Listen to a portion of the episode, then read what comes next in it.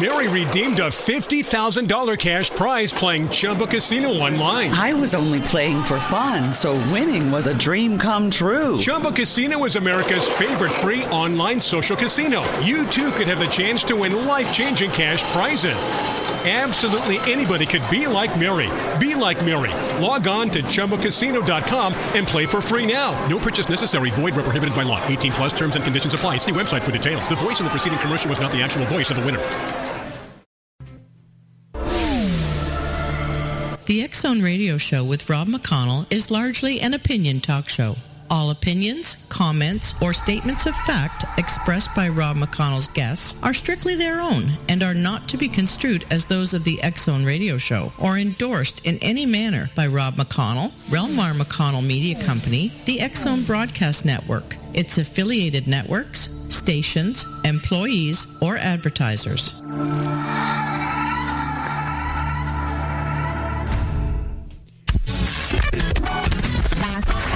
All Hit Radio.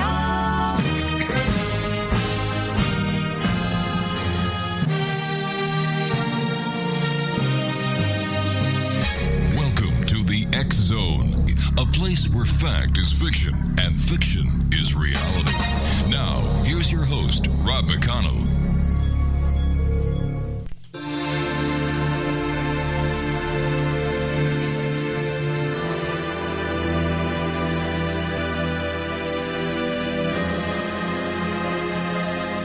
And good evening, one and all, and welcome to the X-Zone. My name is Rob McConnell, and for the next 4 hours, I'm your host and your guide as together we cross the time-space continuum to this place that I call the X-Zone. It's a place where people dare to believe and dare to be heard. It's a place where fact is fiction and fiction is reality. And the X-Zone comes to you Monday through Friday from 11 p.m. Eastern until 2 a.m. Eastern, which is only 3 hours. Why did I say 4 hours? Oh, that's right, because we're going back to our old broadcast schedule where we're going to be 4 hours from 11 o'clock until 3 o'clock, but that's not till next week. So I apologize for that, X-Zone Nation. If you'd like to send me an email, studio@xzoneradiotv.com on all social media sites, X-Zone Radio TV. Our radio website at www.xzoneradio.com. And, of course, we come to you around the world on the X-Zone Broadcast Network and on TalkStream Live. My first guest tonight is a gentleman we've had the pleasure of having on the show before, a good friend of the X-Zone Nation. Brad Olsen is his name. And Brad's passion for writing goes far beyond his book publishing business or the online content he produces. His books have reached a wide audience across the country and have won numerous awards. His work has been reviewed in top publications as he continues to lecture nationwide on a variety of subjects. He has appeared on dozens of television and nationally syndicated radio shows over the course of 2 decades. Yet for all the fanfare, Brad likes to spend time with his friends and family while attempting to be outdoors as much as possible. Although the professional task of book publishing occupies most of his year, Brad also is the founder and event producer of How Weird Street Faire in San Francisco, the city where he currently resides.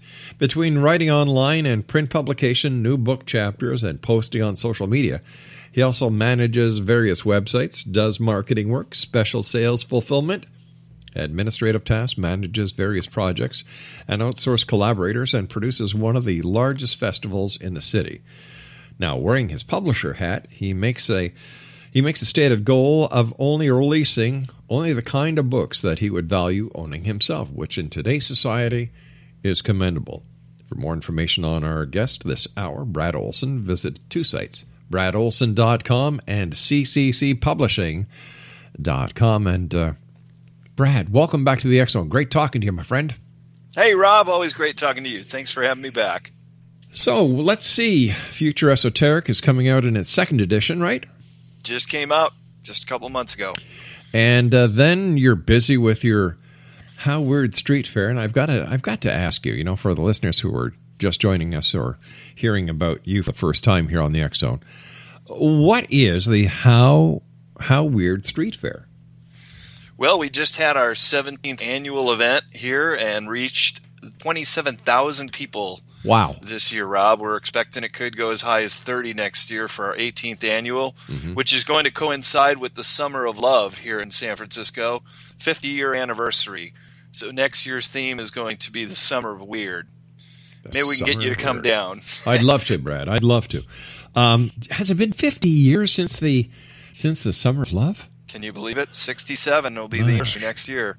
And it actually starts in the winter time. So there's a big digital BN that we're also getting involved with and doing a How Weird stage there, which is basically electronic dance music. So it's not of the 60s. That's more rock and roll. Yeah. Where we're DJs and techno music primarily. But there are live musicians that play at the How Weird and play with the DJs sometimes too. And we're up to 13 stages on 8 city blocks in downtown San Francisco. So it's gotten quite big. We're definitely in the top 10 largest events in San Francisco now. You know, I remember the Summer of Love 50 years ago. Oh, my gosh. And, and you know, San Francisco is the mecca for the Summer of Love and all the wonderful love that was pouring out into a nation and into a world that so badly needed what the people in San Francisco were doing, and that was so contagious that went around the world. It's been amazing, and it still goes on here as a bastion of culture and technology. I feel real honored to have the opportunity to be able to live here in the Bay Area and San Francisco in particular, and thrive here and work hard and do all the things you said in my bio and keep it going. Throw a great party in the city one day a year. You know, I've said this many times, Brad, that the hippies had the right idea. They really had the right idea. You know, good vibrations, make love, not war. All you need is love. And they ushered in, as far as I'm concerned, the new age movement that we are seeing continuously growing in these days. Yeah, absolutely. The hippies were right. Once again, now we come back in retrospect and we see all those things are still in vogue. Eating organic food, living is holistically on the land if possible, and just a simpler life. Peace, love, and happiness isn't going to hurt anyone, right? So it can only be a good thing. Tell us about your second edition, Future Esoteric. So Future Esoteric did very well right out of the gates. It sold through its first 4 printings. And rather than just do another printing, about a year ago, I was collecting some new information that I threw in there and new images with captions and just filled the book out a bit more and made it. It was about 90% there before. Now I think it's a complete package, 100% there. So I'm really happy with that. And it's the other bookmark with Modern Esoteric, which you have that great commercial you played coming in before, describing the 2 books. And it's done quite well, and I'm happy to keep it going. What are some of the topics in Future Esoteric for those listening who have never heard of Brad Olsen before, which means they've lived a very closed-in life, and we're going to release them into the public here tonight? Well, my motto's always been the people deserve to know the truth if they want to, and that's why I use the term esoteric, because by definition, esoteric subject matter is available and sought after by a select few, just like your motto of the show, that you change reality around, and reality becomes a different, what I call, alternative narrative. So the subjects start out with the secrets that kept UFOs and ETs in a box for so long, because you really have to understand the secret state to really understand why this backward engineered technology becomes so valuable and it went top secret. But I don't just dwell on UFO ET subject matter in Future Esoteric, because the final section is called Utopia, and that's where I get into free energy technology and concepts like what would the world be like if we put an end to money, and just some forward-thinking ideas out there for people to consider to make this a better world. I've got a new chapter for your book. What would this world be like without politicians? Probably a much better place. You know, I was watching TV today, and you had Donald Trump, who was down in Philadelphia, and I think at times he has multiple personality problems, because I watched him today and he was presidential And then he goes to another place, and he's off the rocker again. And then he does a press conference, and he's befuddling himself. And, you know, Hillary's doing the same thing. Please don't think I'm just picking one over the other. I think they both belong in the cuckoo's nest. But, you know, if the extraterrestrials are watching what's going on, man, they're going to be putting up a detour sign in between the moon and Earth saying, get the hell out of here while you can. Danger ahead. How about Justin Trudeau? Would you share him with us? Could we possibly have him? Hey, listen, you're welcome to him because we don't want him here. You don't like him either. Oh, now there's a real idiot. You know, he was, the only reason he got in was because his father was Pierre Elliott Trudeau, right, who was also a Prime Minister of Canada, who, you know, let me put it to you this way. Here you've got Justin Trudeau, comes from a family where his father was prime minister, and his mother, Margaret Trudeau, slept with the Rolling Stones. Whoa. Yeah. I never knew that. Oh, yeah. Oh, yeah. Maggie had a fling with the Rolling Stones there that included sleeping with the Rolling Stones. So, you know, is he a politician? No, I don't think so. Is he an asset to Canada? I think every Canadian in their own way is an asset to Canada. Should he be Prime Minister of Canada? Oh, hell no. So, should the Rolling Stones come back and hang out with his mom? I mean, it's Summer of Love anniversary next year out. There's an idea. Now, that would be cool, eh? Maggie does the Stones on Parliament Hill in Justin Trudeau's office. Oh, hey, you know, the Stones just played down in Havana, Cuba a couple months ago, so they're still rolling around. Yeah, so tell me, what do you think about what's going on with Cuba and the United States? Do you think it's about time that they kind of... you know, got back together again, and I know for a fact that the tourism for Cuba is going to be a big boost to their economy. Oh, for sure, and I'm pretty sure they just had the first chartered flight out of Miami, the first legal U.S. flight direct. Yeah. You see, JetBlue. You see, Cuba was never restricted or Canadians were allowed to go there. In fact, my wife and I went there before the Christmas holidays. Oh. And I'll tell you something. I would never go back to Cuba again. How come? Never in a million years. Well, number one, the hotel that we stayed in was supposed to be a 4.5-star. There was black mold in the ceilings. There was a flood on the third floor. Yeah, that's right. Flood on the third floor. There was only one public washroom that was working in the entire complex. Wow. And then when we're out in the beach is beautiful, but in the water, human feces was floating around. The restaurant that was in the property was open, and there were birds flying all over the place. And, of course, the birds, God bless them, they just do what they need to do wherever they are. And, you know, they got plopped food. You know, plopping their food. And my wife was very ill when we came back, and she, you know, would we go back to Cuba? We couldn't get a flight out of there fast enough. Within a week, Brad, this is the God's truth. We spent, 7 days in 2 separate properties in 4 separate rooms. Ooh. Yeah. Wow, that's tough. It is. But the people there, I've got to tell you something, the people are fantastic. They are loving. They can't do enough for you. Wow! But the infrastructure, no, needs a big, big injection of cash. Then it could be a real gem. 5-10 years, say, if a couple big hotels move in there. But I don't think the Cuban government will be as lucrative as the Americans think that they can get away with in Cuba, because Cuba is still, you know, not the most forward country. They take good care of their people. They've got good education. They have excellent health and medical over there. But when it comes to getting up with the times, I don't think I saw a modern car in all of Cuba. You know, they were all the old cars, cars from the 50s, right? Exactly. And they just exactly keep building on and keeping them running. Yeah, you know, like we spent weeks throughout the Caribbean. We've done Well, we've done the Bermuda Triangle. We've done the Mayan pyramids in Mexico.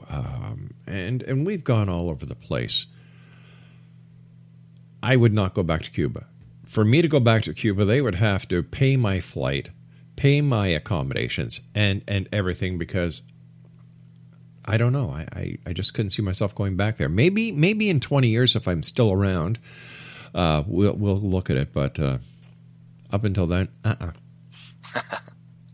Yeah, a lot of great places in the Caribbean. Oh, gosh, yeah. And you know what? You touch on this in all of your books, that there is something to learn no matter where you go. You know, your book on sacred places in North America, you know, the United States and Canada. You incorporate history and geography at the same time, as well as you educate and entertain your readers. How did you come across this formula? I started out first traveling around the world for 3 years, self-financed trips as an English teacher in Japan, and realizing that traveling is as good of an education as you can get from any university. So just fell in love with it and pretty much spent my entire 20s traveling. That's how I ended up out here on the West Coast. Eventually, just realizing this is where I wanted to stay. But when I did the Sacred Places series, I realized, for one, it was filling a void. There wasn't much really out there like that. They were all basically coffee table books, and I wanted to create more of a travel guide with directions and information about the site to encourage people to get out there and actually do it. Go out and visit these places. And that's really the success of the Sacred Places series, is that they are travel guides, as well as giving you some information as well as maps on how to reach these destinations. Where, in your opinion, is the most sacred site in the United States? In the U.S., there are pretty much important ones in each region, but the ones that are the most known are like Devil's Tower, because it was portrayed in Close Encounters movie. You've got the Medicine Wheels, which I find really fascinating, because it's archaeoastronomy using the spokes of these stone wheels. And 2/3 of all medicine wheels are up in Canada, using them as sundials, basically, to predict the seasons, watch the stars. The solstice sunrises come up over them. They're very remarkable structures. Mm-hmm. And then I really like the stone chambers out on the East Coast in New England. And those are kind of the unrecognized sacred places that I hope people will go to and visit and preserve them better state than they are. But one of them, called America's Stonehenge in New Hampshire, is quite an established tourist spot. So it is maintained by Bob Stone and his family. But down in the South, or in the Midwest where I grew up in the Chicago area, are these incredible mound sites. So I think, as far as like the most famous or identifiable, is the Serpent Mound in Ohio, is really amazing. And again, that has archaeoastronomy sightings with the curves of the serpent's body. Really amazing to think that prehistoric people had this much pre-knowledge of the world and the landscape to lay out these effigy mounds in such a way that they could also predict the seasons and watch the stars and experience the solstice and equinoxes. It's truly remarkable how much ancient wisdom the people had. It's funny you should mention Bob Stone, because his son, Dennis Stone, is coming on tonight in our third segment to talk about America's Stonehenge. Ah, well, send my regards to the Stone family. I certainly will. I find it ironic. Here we're talking to Dennis Stone about Stonehenge of America. Cute, huh? Play on words? I don't know. History tries to tell us that Christopher Columbus discovered the Americas. We all know this is wrong. You know, so what else is history isn't telling us? And what else is history, in your opinion, lying to us about, Brad?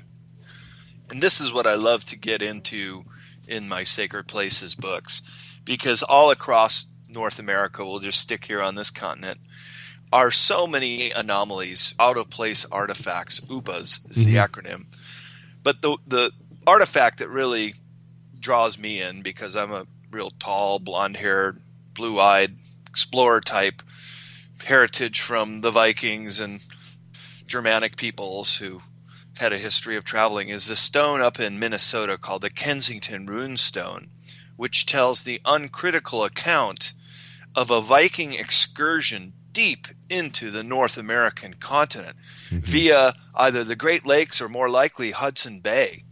And they even say on the Kensington runestone that they came from Vinland, which is this colony that was started by Leif Erikson himself.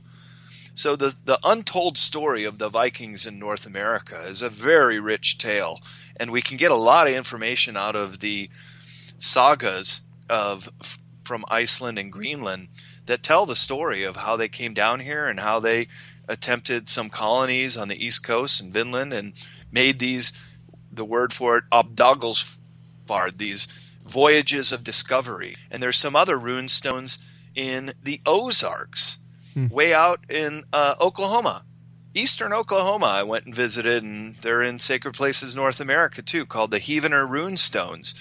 And apparently they were a whole bunch of other giant runestones that have been destroyed over the years, but this one still exists, and it just says Gloam Valley. So it's like somebody named Gloam, or maybe their deity or something, was claiming this area, that this was their hillside in the Ozark Mountains in eastern Oklahoma. Truly remarkable sight. Brad, we have to take a break right now. We'll be back in about 4 minutes. When we come back, I'd like to talk to you about, secret societies, secret states, UFOs, and much more. How does that sound? Oh, we got a good show tonight, Rob. We sure do, my friend. X-Zone Nation, Brad Olsen is our special guest. www.bradolsen.com and www.cccpublishing.com. The X-Zone is a place where people dare to believe and dare to be heard. It's a place where fact is fiction and fiction is reality. And as you all know by now, the X-Zone comes to you Monday through Friday from 11 p.m. until 2 a.m. And in starting on the 12th, our new hours, 11 p.m. until 3 p.m. Monday through Friday. I'll be back on the other side of this break with Brad Olsen as we continue investigating the world of the paranormal and the science of parapsychology and so much more here in the X-Zone from our broadcast center in Hamilton, Ontario, Canada. Don't go away.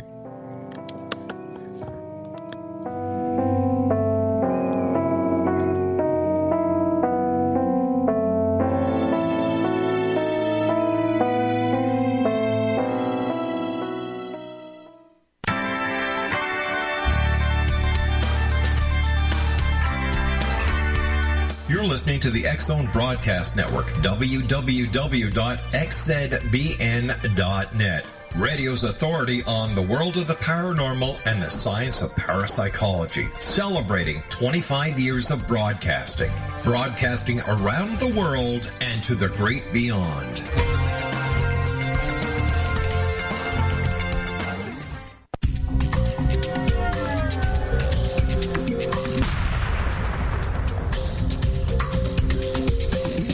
Coming soon to the X-Zone Broadcast Network is A Different Perspective with me, Kevin Randall, as your host. We'll be taking a close look at what is happening in the world of UFOs today with side trips into the paranormal. Guests will range from those who are household names to those who have a different perspective on a variety of topics.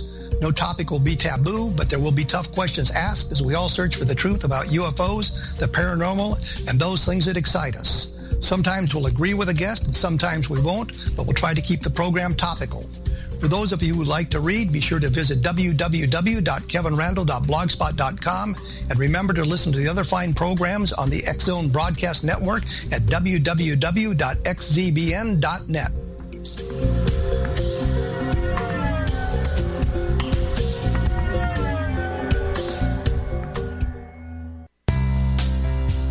Gibbs A. Williams, Ph.D., is a practicing psychoanalyst, supervisor, researcher, and author in New York City. Much of his life has been dedicated to understanding nature and the uses of meaningful coincidences or synchronicities. His radical and original non-Jungian, non-mystical, non-magical theory of synchronicities illuminates much of the fog surrounding this challenging and perplexing topic. His ideas and manners are fresh, presented in a style that is both entertaining and highly informative.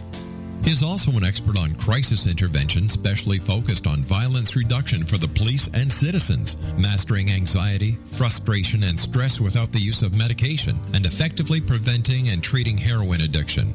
Dr. Williams can be contacted at his email address at gwwilliamsny11@aol.com or visit his website at www.drgibbswilliams.com.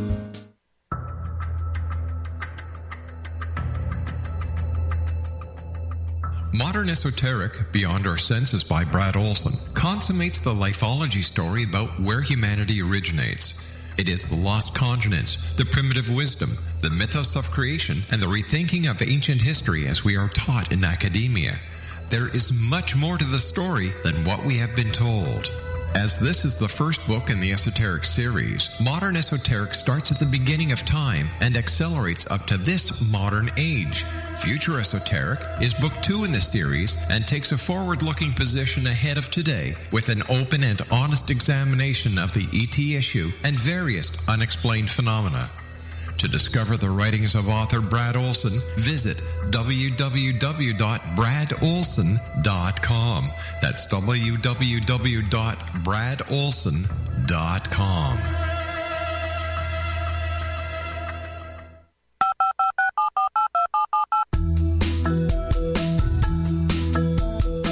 Did you know that when you're on the road with limited data or Wi-Fi, you can still listen to the X-Zone Radio Show with Rob McConnell, The Science of Magic with Gwilda Wiaka, X-1, Dimension X, Space Patrol, and every minute of the X-Zone Broadcast Network by calling 213-401-0080, courtesy of Audio Now.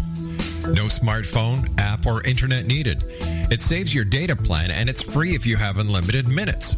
Call 213-401-0080 to listen on any phone, anytime, anywhere. Remember 213-401-0080 for the best of the paranormal, parapsychology, and sci-fi radio programming anywhere, 24/7, 365.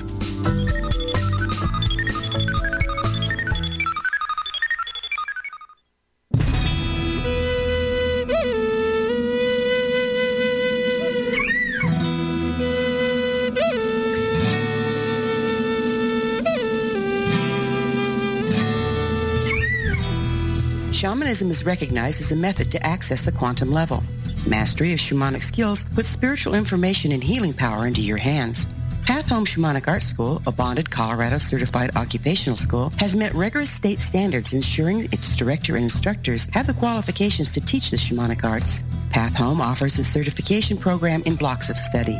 Block 1, a 5-day intensive, will be held in the beautiful mountain town of Coaldale, Colorado, October 13th through 18th. Registration deadline is September 12th. Experience journey trance, power animals, helping spirits, sacred space, and life purpose. Come discover your power. Join me, Gwilda Wiaka, in the magical world of shamanism. Call 303-775-3431 or visit findyourpathhome.com.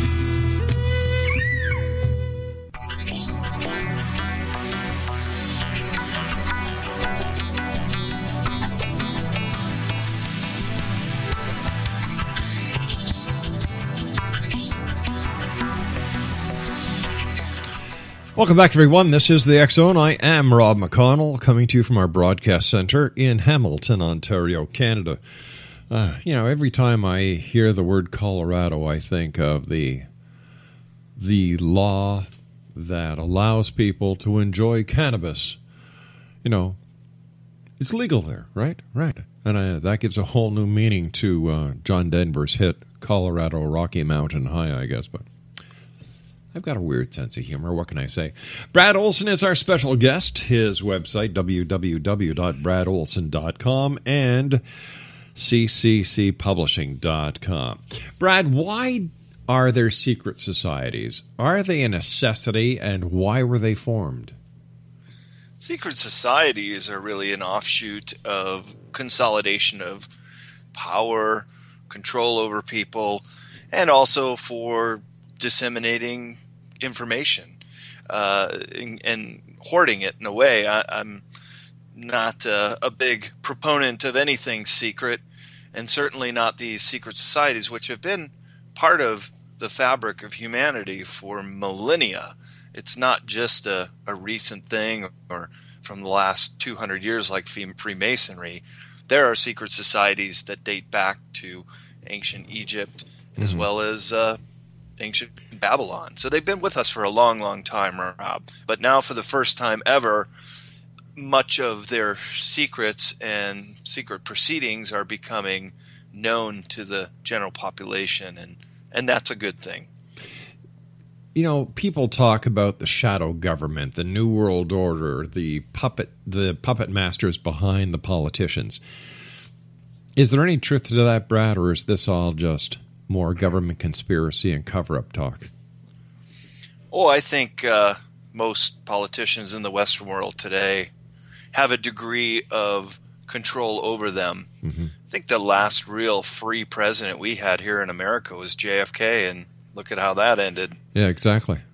So you buck the trend too much, and you find yourself in hot water, because the real controllers here of the secret government, they really don't want exposure. They don't want to be known. They don't want their net worth known.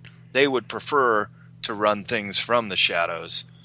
But now the stakes are very high because technology is a factor, and some of the things that they may have the potential to do, I don't think they should have that right when we're talking about controlling the weather or controlling weapons or backward-engineered UFO technology. There's really no transparency on these issues, and there really should be. Talking about UFOs, why do you think the governments of the world are suppressing the information that they have about UFOs? It's been 50 years, for goodness sake, that the public has been able to get accustomed to the fact that we are not alone. So why the big cover-up? I think it really has to do with backward-engineered technology. And if you look at it from the standpoint of a government who is attempting to understand this technology and use it in defensive purposes, or perhaps just to have a one-up technology-wise on perceived enemies such as Russia. I mean, this goes all the way back to Nazi Germany and the way they split up the rocket scientists. Some went to the UK, some went to Russia, most of them came here and started NASA. So this is extremely important. This is how different countries of the world, most speaking about U.S., control the hegemony over the other countries and retain their one-up, if you will, in case there were times of war. So when you're talking about the hardware, the real war implements, and now that weapons are going into outer space, I mean, again, the stakes are very high. Controls these things and what they're using them for. It's a very dangerous game, and could potentially new weapons could be unleashed. But looking at what we have today in the arsenal, and looking at the propulsion systems we have, the drive mechanism we have for our public vehicles, where can we point to and say that's back engineering from the extraterrestrials? Well, if you read Phil Corso's book, The Day After Roswell, he has a list of 25 or 30 items going back to the computer chip, to laser beams, to even Velcro, and many other things that we take for granted these days are some of those things that got spun out into the general public. But I would say the lion's share have been collected and kept by the powers that be that use them in aerospace and other technology. And let's face it, I mean, if we were to talk about the release of anti-gravity or some of these free energy technologies, think about what a disruption that would be to so many industries around the world, most especially energy, which is the largest enterprise on the planet. But why are we then looking for alternative means of energy, Brad, if the means are already here? Like, it doesn't, this reverse engineering aspect of the extraterrestrial connection has never made sense to me, because if we do have the technology, why are we still using solid rocket propulsion? Why is it taking us years to get to the outer outer planets instead of using the alleged technology that was reverse engineered. Why it just doesn't make sense. And I've checked a lot of Corso's claims, and they were false. When you do the research and go into the patents and the copyrights and everything else, the facts prove him wrong. Well, I can't speak for Corso or how he came up with those sources, but the way the argument goes is some of those best kept secrets in technology are hoarded and used mainly in the secret space program, but also on some of the underground bases. And the rumor is they're connected via these maglev trains that can go at Mach 2 speed and, of course, run on free energy here in America. I mean, that's the narrative on underground bases, that this technology is there, but it's just sequestered and kept secret from all the rest. If, in fact, this technology is available and the governments have been suppressing it, isn't that treasonous? Absolutely. Then how come nobody keeps the government accountable? How come nobody is going after the government and saying, you know what you're doing is treasonous? I think the reason why they're not doing that is because they don't have the proof. Yeah, well, I was a speaker at Contact in the Desert and actually had a great one-on-one with Corey Good as he was being interviewed by Linda Moulton Howe. He says he comes out of the secret space program, Rob, and I sat down with him for an hour, and he says he's been to bases on Mars. He says there's bases on the moon. He's got a show on Gaia TV. I mean, you have to check him out, or maybe have him on the show. You know, like, just because Gaia TV will take anybody and give them a show. You know, I don't respect that network one bit. And just for somebody to make these off-the-wall statements without providing any proof, anyone who takes them as serious has to take a reality check, because so many people say so many things. Why is it that some guy who says he's been to a base on Mars, he's gone here, he's gone there, he's seen this and that, take what he is saying as fact without any proof? Well, he's not the only one, and there are other people who have come out of the secret space program that are now whistleblowing.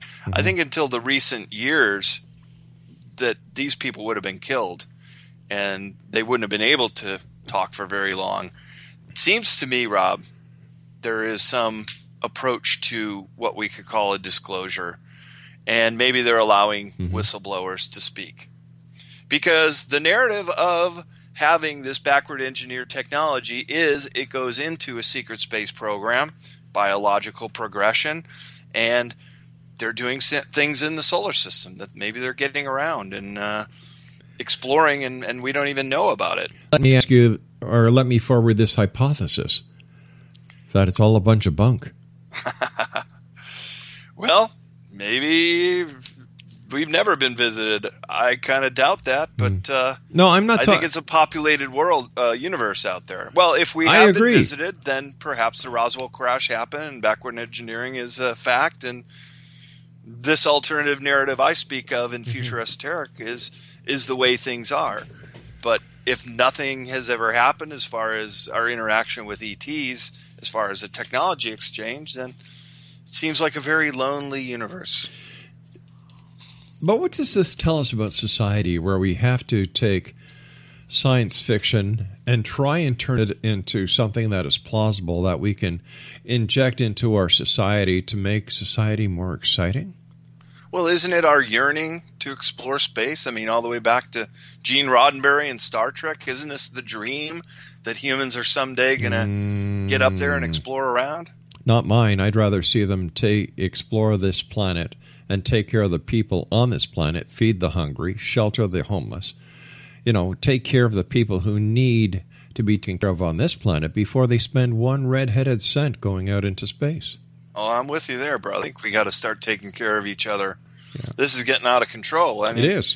The hunger, the poverty, the starvation, this should not be happening. Especially when we're spending so much money on the space program, on, you know, manufacturing of weapons. The list goes on and on and on. So, you know, how do we know that the wealth of of plant life, the wealth of the inner sanctum of the oceans, do not hold the secrets that we are so desperately seeking by looking up to the stars. I guess it's easier to look up than to look down and get wet. And all the medical cures that could come from plants in the Amazon. Yep. We should chronicle what's on this planet and preserve it and make laws that preserve it. And look at all the species of animals that are on the verge of extinction. Yep. Future generations are going to look back on us and say, what a reckless time that was, with so little regard for the natural systems of this planet. And then look what happened, when was it, last week or over the weekend, in the United States with that earthquake that they're now pointing the finger to fracking. Yep.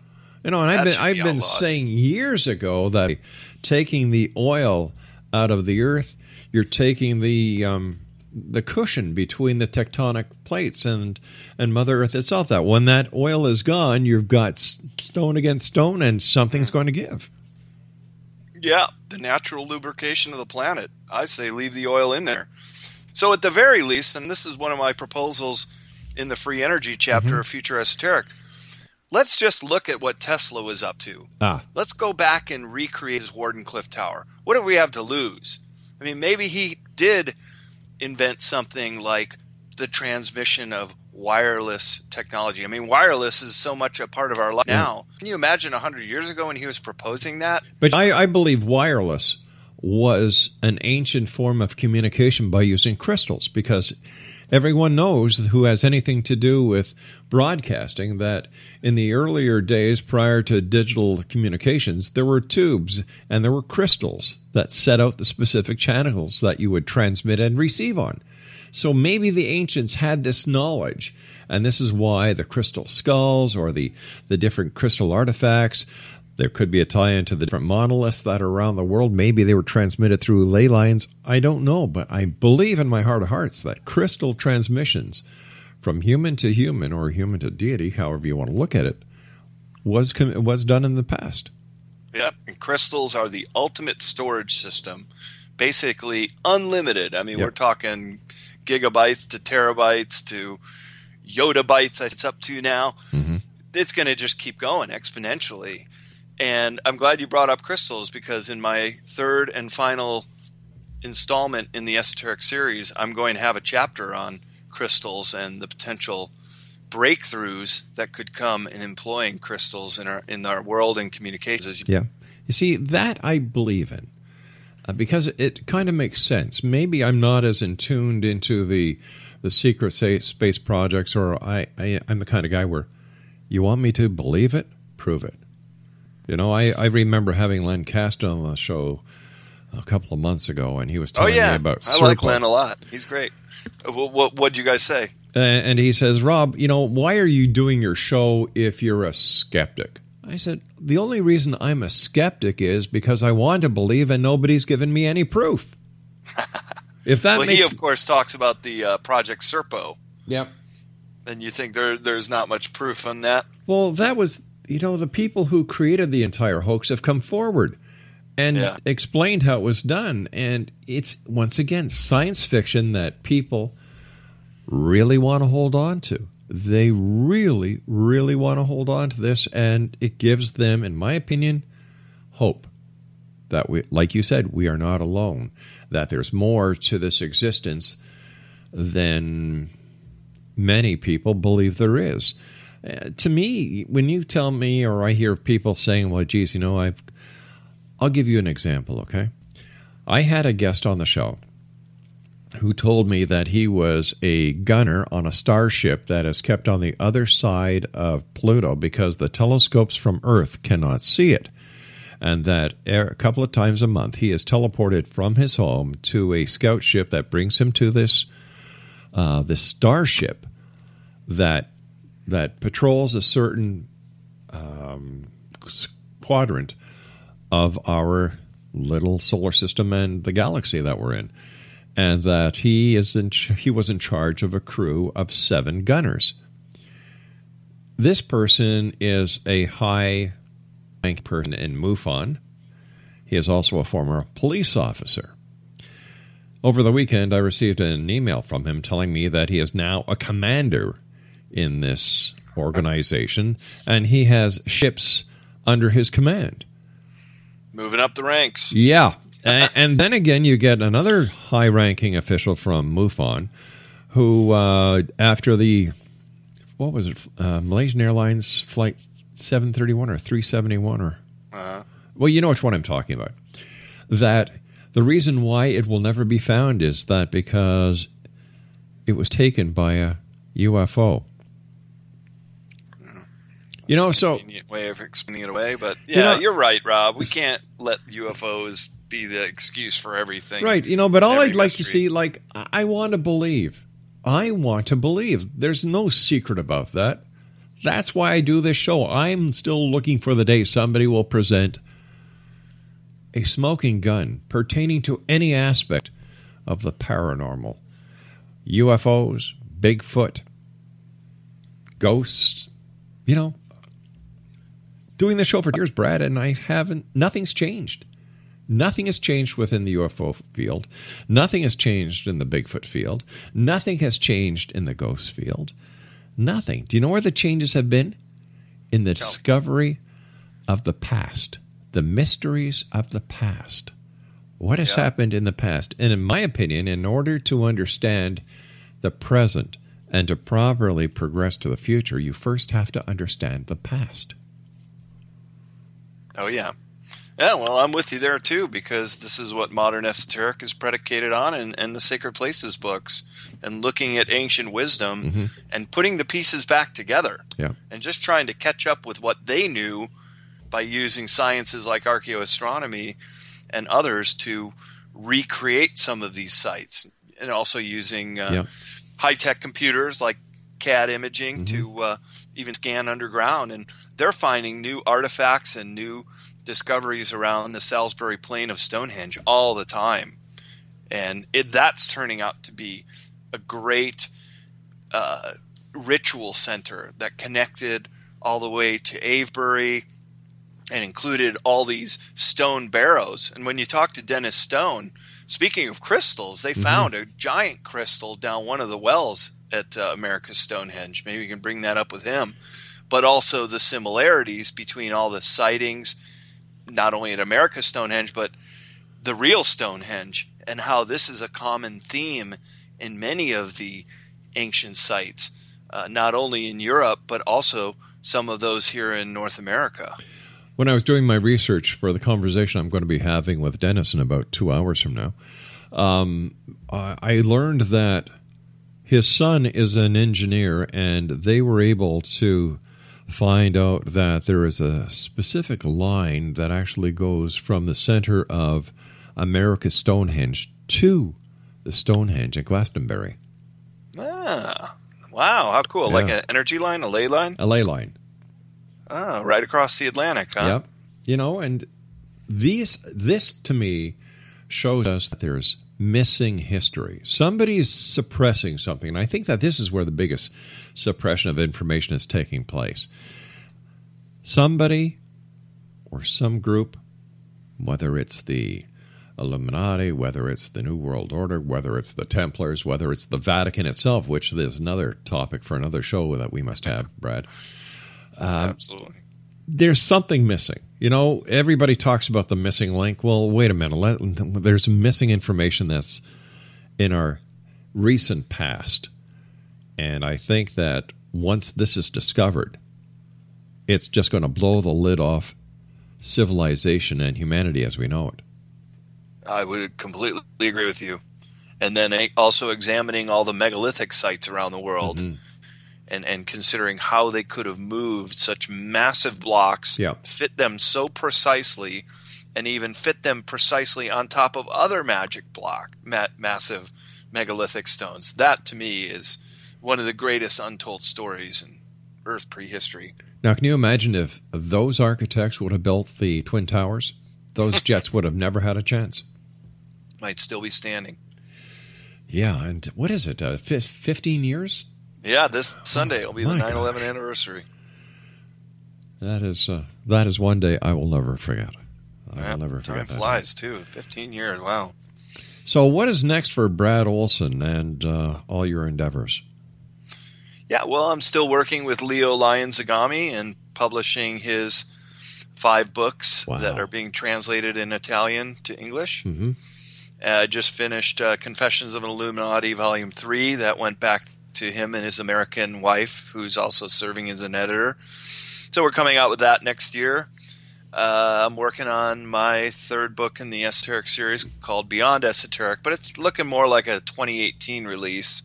And then, of course, the How Weird Street Faire, which is more of a seasonal job I do, mostly starting at the first of the year till we do the event in the springtime. What are your final thoughts for the X-Zone Nation listening tonight, Brad? Just to keep your mind open on all these subjects, all the guests that you have. I like to say people should do their research, mm-hmm. be their own best guide as to finding out which of these subjects are worth pursuing, worth researching or educating yourself on, and just keep moving forward and try to be nice to people and help each other out. Give some change to the homeless. Pay it forward. I think our energy and what we put out into the world is very much a mirror, and it comes back to us 1,000-fold often. Do you think a disclosure will happen in the very near future? I am optimistic in the next 5 or 10 years we're going to have a breakthrough. Why do you think the extraterrestrials just don't land and say, ta-da, we're here. You knew, Mr. President, that we were here. Don't lie to us. You damn well knew, Mr. Putin, that we've been here. So why don't they just land and say, Earthlings, we're home? Well, don't you remember in Star Trek they had the Prime Directive and they weren't allowed to interfere with evolving nations? Maybe it's the same here. Maybe they don't want to come down here and be our babysitter once they announce themselves. It's up to us, Rob. We have our own free will to evolve on this planet. And it's a good policy. I think we should figure it out ourselves. Where can people get copies of your book, my friend? Go to cccpublishing.com, and that's where all the books are. Learn more about me at bradolsen.com. You could follow me on Facebook or Twitter, CCC Publishing on Twitter, or I also have a YouTube channel called Esoteric Series. CCC Publishing sounds Mexican. See. Thank you ever so much for joining us. Always a great pleasure talking to you, and I look forward to the next time you visit us here in the X-Zone. Until then, my friend, thank you for the type of book you put out. Thank you for getting the information out there. And most of all, thank you for getting people to think. Well, thank you, Rob, for all those things you just cited for me, and return the compliment to you. And until the next time, thank you again for having me on. Take care, buddy. Always good talking to you. You too. X-Zone Nation, Brad Olsen has been my guest this hour. Once again, here are the websites, www.bradolsen.com. That's www.bradolsen.com. And www.cccpublishing.com, and that's the letter C, publishing.com. Now, I'm going to be back on the other side of this short break as we continue here in the X-Zone from our broadcast center in Hamilton, Ontario, Canada. Don't forget our new Facebook group. Do you have your pencils and paper ready? All right, it's facebook.com/groups/X-Zone Radio TV. I'll be back on the other side of this break as we continue here in the X-Zone with our guest next hour, Tanya Richardson, and she's going to be talking about angels. My name is Rob McConnell. Don't go away.